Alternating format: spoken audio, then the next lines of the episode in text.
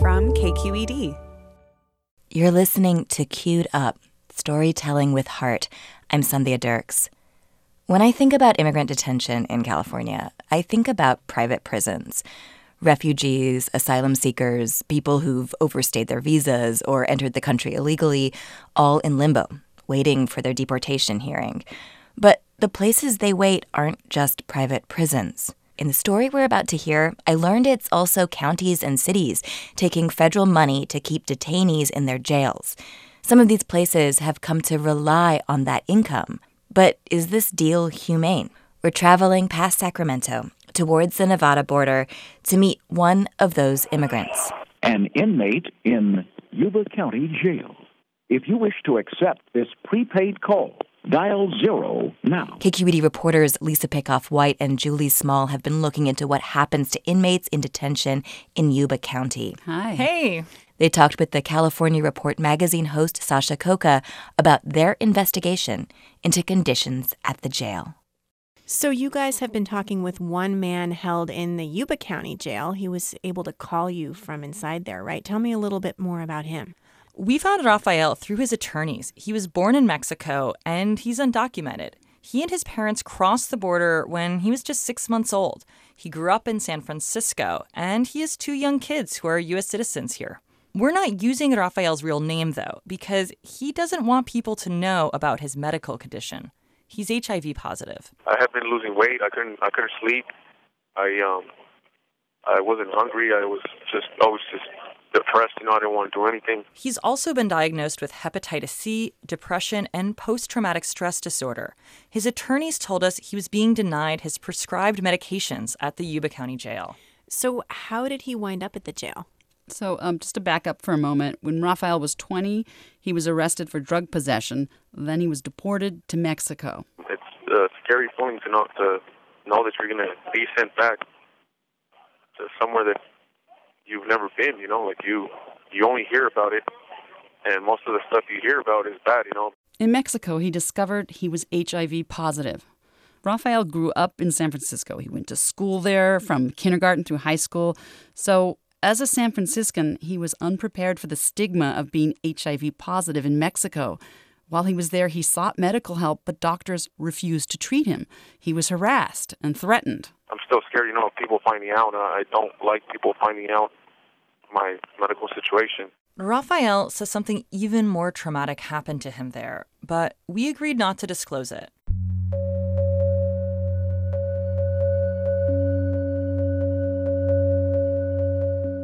So, what did Rafael do next? It sounds like he was afraid to stay in Mexico. Yeah, he was really afraid. He snuck back across the border. If we fast forward to last summer, he's back in the US and he was convicted of a DUI. He served his time for that crime, but when he was released from a Bay Area jail, immigration officers were waiting for him in the lobby and sent him to a detention facility near Sacramento. But he didn't stay there long. People in deportation proceedings aren't automatically granted an attorney, so Rafael was sending out letters from jail to see if he could get someone to take his case. He hid those letters under his bed because they revealed that he was HIV positive. He explained to us what happened one day when he got back from court. Everybody was looking at me, and I went to my bed and grabbed my stuff, and I saw that my my papers were on top.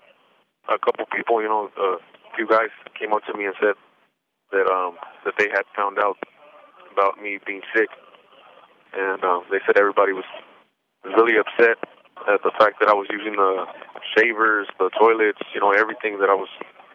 Everybody thought that they were to get, you know, my uh, infections through like me sitting down on the toilet and stuff like that. So everybody just decided that I had to go. Raphael was afraid he was going to get assaulted. In jail, there's this emergency button you can press that'll summon the guards. And so Raphael, he pressed it. I just felt scared and then just humiliated. You know, everybody knew and it's everybody like all my friends that I had in there, like they just from one day to the next, it's just everybody wanted me wanted me out. You know, because I was just simple fact that I have that disease, you know. For his safety, ICE transferred Rafael to the Yuba County Jail.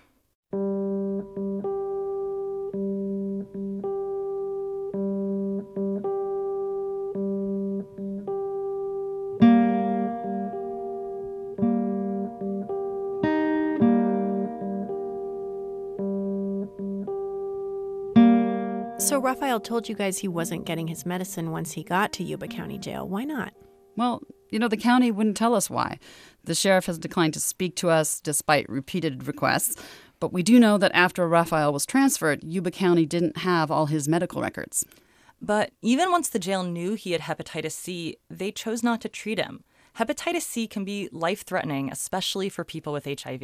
I had symptoms, you know. I had, I, I was always I, like, I still do. I, I'm always like dizzy, nauseous, and stuff like that. We spoke with the attorney who took on Raphael's deportation case, Kelly Engel Wells. She ended up spending a lot of time trying to keep him alive. When there's a hepatitis C HIV co infection, that can proceed in a matter of months to liver failure and death. And so, obviously, we had a lot of concerns, and he was exhibiting symptoms at the time too. He was throwing up, he was um, fatigued, he was having hot flashes.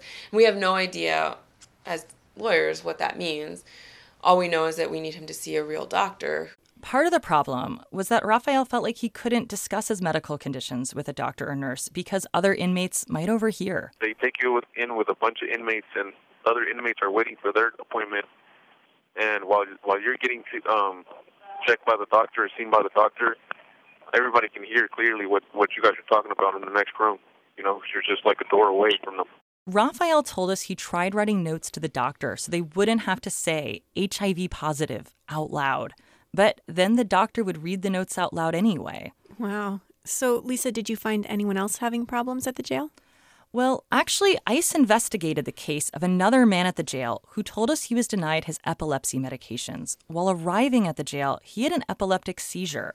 He says he was beaten by a jail guard and then placed in isolation. Yeah, and it's it's not just in the jails. In Southern California, 3 men have died at a private immigration detention facility since March.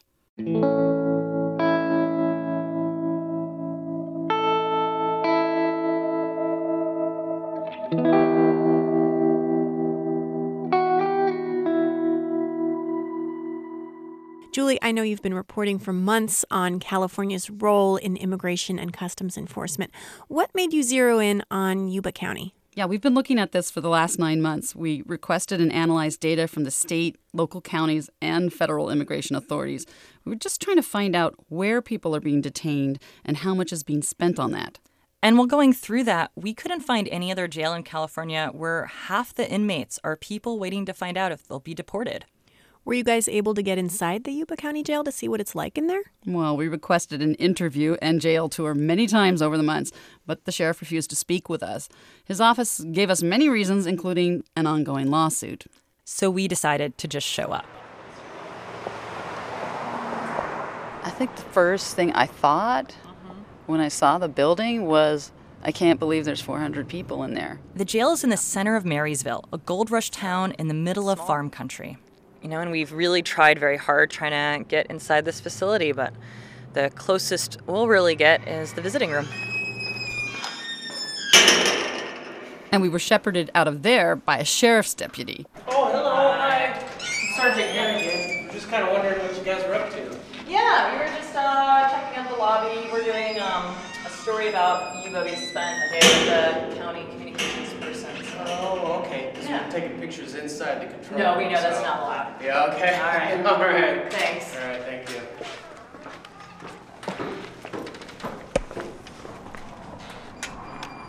Okay, so you guys tried, but you didn't get into the jail. I'm kind of amazed that half of the people in Yuba County's jail are there because they're immigrant detainees. How does the jail benefit from that kind of arrangement? Money. ICE pays the county five to six million dollars a year to detain immigrants. That's about half their sheriff's budget. How did this happen? I mean, how did a farm county like Yuba get so heavily invested in holding immigrants for ICE? Well, it wasn't really something that they set out to do.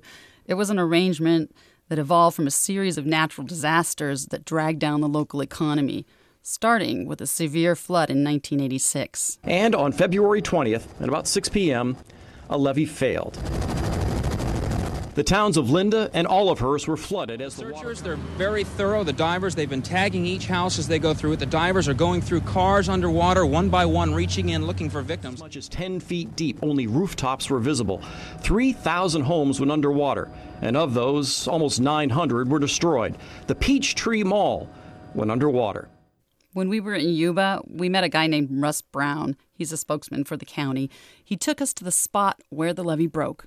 It's still a community that's uh, highly depressed. We're passing up a old Mervyn's here that closed down and never really reopened. That was years ago. One thing I noticed right away about Russ is that he shows a lot of concern about the people of Yuba County. And he's happy to scramble over a dry riverbed in his dress shirt, slacks, and shoes to where the levee collapsed in 1986. The levee broke and just took off that way and just uh, went right through communities and wiped out homes. And it's one of those events, especially in a community where the population all sits in one area and the businesses were really kind of confined to one area. It changes the status of a, of a community overnight. Russ hooked us up with a local business owner and politician who experienced that change. Oh, it's Mary Jane. Hang on. Hey, Mary Jane. I've got uh, a couple of folks from uh, KQED, and they, would love to talk to you just about your perspective on things so we headed to Duke's Diner. I like crispy hash browns. Mary Jane Griego fries up a batch of hash browns with an experienced hand. We uh, make our own biscuits and gravy, so we sell a lot of biscuits and gravy. And of course, Duke's chili. So. Mary Jane's grandparents immigrated from Mexico to work in the fields of the Central Valley. She remembers they hauled her along in a cotton sack. After her parents met, they moved to Yuba County. To create a more steady income for the family, Mary Jane's father, Duke, opened his diner half a century ago. Now it's famous for its chili and large portions. As Duke used to say, if you leave hungry, it's your fault. I would like the Mary Jane special. The Mary Jane special is freshly baked biscuits smothered in hash browns and gravy. If you add two eggs on top, sunny side up. I call that Mary Jane with a boot job. Mary Jane was driving by the local mall when the levee broke in 1986. There was a deputy that skid in the intersection and he says, Lady, the levee broke and here comes the water. And I look over there and this wall of water is coming right towards the mall and towards us. A wall of water engulfed the Peachtree Mall, rising 30 feet high. People escaped to the roof where they were airlifted to safety. Amazingly, only one person died in the 86 flood. But the loss of the mall dealt a blow to local commerce they're still trying to overcome. You should see it today. Today, the Peachtree Mall is this hulking carcass of a building just baking in the sun. It's too far gone to renovate and too expensive to remove. So, believe it or not, this mall is directly related to why the county is holding immigrants like Raphael. Here's why. Back in 1979, when it first opened, it was the only major mall in the county, and it held all the major stores, plus a movie theater and an awesome arcade.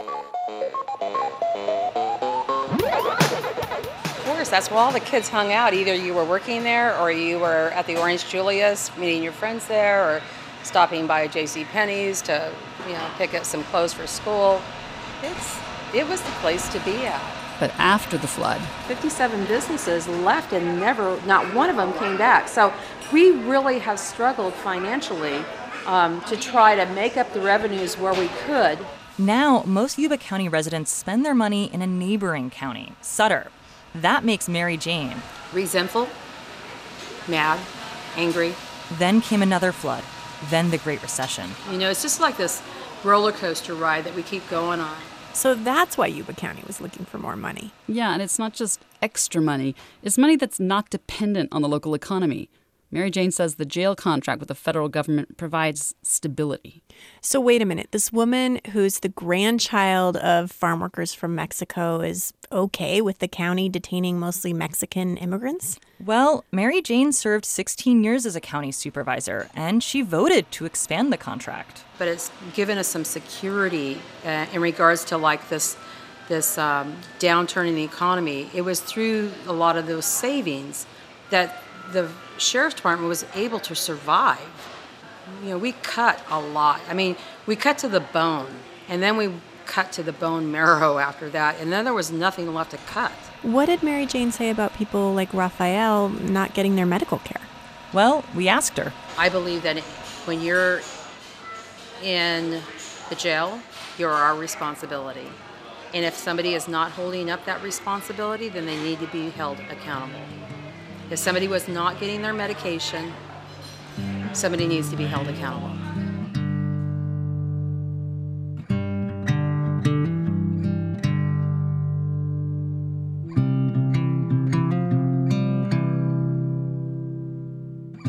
So, Lisa, you guys first found Rafael through the attorneys that are suing the county, right? Yes, they're suing to enforce a decades old decree mandating that everyone in the jail, whether they're a U.S. citizen or not, gets the care they need. But attorneys say there's only one doctor and not enough medical staff. ICE investigators and a grand jury also found that it can take months for inmates to see a doctor. There are also big concerns about how people with mental illness are treated. Attorney Jennifer Stark helped sue the county. She told us a story about a guy who tried to hang himself in the shower.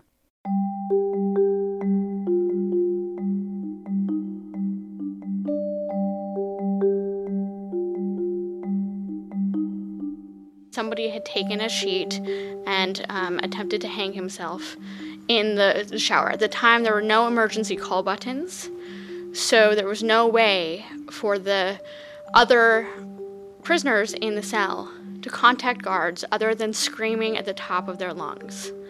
They had to do that for several minutes in order to get the attention of the guards to come and provide emergency relief.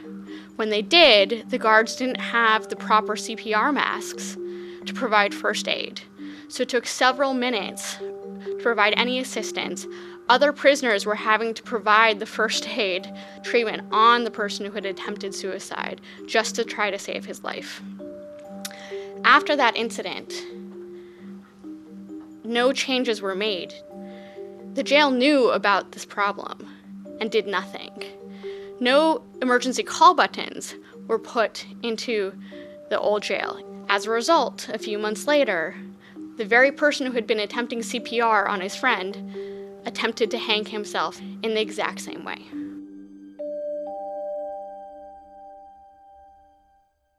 So, what does the county say about that incident? The county denies the allegations in court documents and says no one has died by suicide at the jail in about 10 years.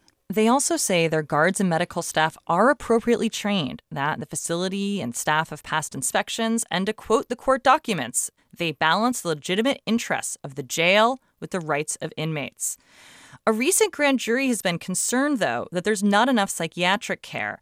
The facility just has a psychiatrist call in for video conferences, and that's not even private. An inmate in Yuba County Jail. Your call is being connected. We have you back. Great, thank you.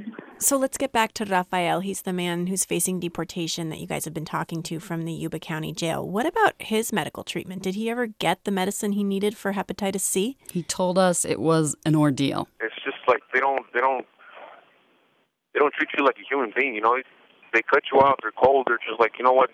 You don't. You, you just take some time. You, you'll be all right. You, get out of here. Like he had to repeatedly fill out paper slips asking to see a doctor, and he says they brushed off his concerns and I always put um, medical requests to see the doctors, and all they do is just give me like a just like Tums or they always tell me like you don't have anything, like you're okay, you're gonna be all right. Kelly, his lawyer, kept fighting with the jail for him to see a specialist. He he got sick all the time in detention and he never knew whether it was because of something he ate or because he was dying and given his conditions that's a very re- realistic and reasonable fear to have. Raphael says his lawyer's constant phone calls to the jail became a kind of joke among the medical staff. But after being at Yuba County Jail for six months, Raphael finally received his hepatitis C medication.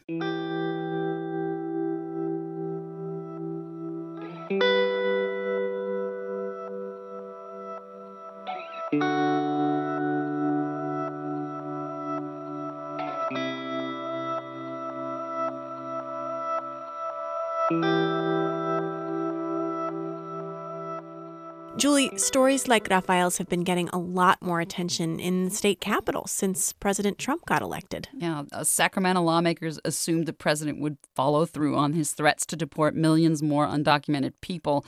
And since California is home to more immigrants than any other state, lawmakers were ready to fight back. We will not, we legally cannot be intimidated by an administration determined to undermine the fundamental values that make our state and nation great. That was the leader of the state Senate, Kevin De Leon. Uh, he introduced a bill banning local governments from using any resources to arrest or detain people for federal immigration authorities. We met with Senator De Leon and asked him what he thinks about counties like Yuba that are detaining people for ICE. It, it begs some ethical questions whether uh, counties should be profiteering, you know, on a very polarizing and polemic issue, which is the issue of immigration. There's another bill moving through the legislature that forces local jails holding immigrants for ICE to provide a higher standard of care. There's a third measure that would prevent counties that are holding people for ICE from getting certain state grants. But these bills don't just impact Yuba. A dozen cities and counties in California have these kinds of contracts. So, how do the Yuba residents you guys talk to who've been supportive of using their county jail to house immigrants feel about the state possibly taking money away from the county? People like Mary Jane Griego, who we met earlier. Oh, I'm having Mary Jane. Jane, you got it. You're welcome. Holy moly. And the omelet? We went back to the diner to talk to Mary Jane. She's pissed how do you do that? You know, when you're trying to do something really positive and you take away our, our funding stream, it's like chopping off our legs. She doesn't think there's anything fundamentally wrong with holding people for the federal government. But as the government has shifted priorities, something has changed in her thinking. She's not about arresting people with no criminal history. If those folks were doing something criminally wrong in, in our community or in our state or whatever, they need to be held accountable but simply because they were working. Mary Jane feels conflicted about that. In fact, she says talk to a farmer in Yuba County and you're going to hear that they're struggling to find enough people to work in the fields. And what about Russ, the guy from the county who drove you guys around and took you to the levee? Well, Russ is really worried that losing the extra federal dollars would cripple the county operations. Also, he thinks the sheriff would be forced to cut deputies who patrol the streets. Yuba County is conducting a service. And in a political battle, Yuba County could very well see uh, public safety fall off the map. In the meantime, Yuba County has approved a provisional budget. The legislature is going to vote on those bills sometime this fall. If they pass, it's unclear whether Governor Brown will sign them.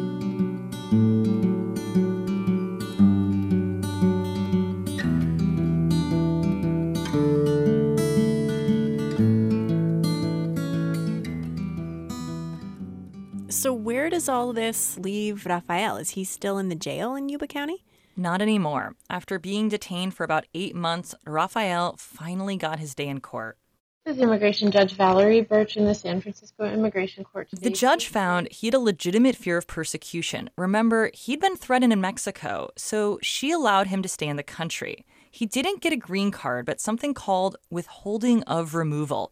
That means that he can live and work here legally, but he can't ever become a citizen. And if Rafael commits a violent crime, he could be deported. After his release, we really wanted to talk to him. So we went by the Dolores Street Community Services in San Francisco. That's the legal clinic where his attorney Kelly Engel Wells works. And she's really glad he gets to stay. We want to be the kind of country that looks at, at somebody like him and you know and recognizes that he's a good person and he deserves our inclusion and our help. But did you guys ever get to talk to Rafael himself once he got out of jail? We tried speaking to Rafael several times once he got out. We really wanted to meet him in person, but after a lot of texting and emailing, setting up meetings, he never showed. Kelly told us that he has a new home and a new job in the Bay Area, but he really doesn't want to relive everything he's been through. She says he's really torn between wanting to speak out and help other people who are not getting medical care in detention, but he also really wants the privacy that he's lost so many times. When I asked Kelly what he's the most excited about right now, she said it's spending time with his kids and finally getting to see a therapist and a doctor.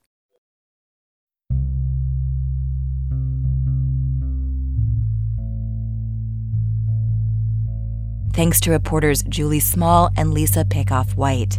They talked to the California Report magazine host Sasha Khokha. That story originally aired on the California Report magazine.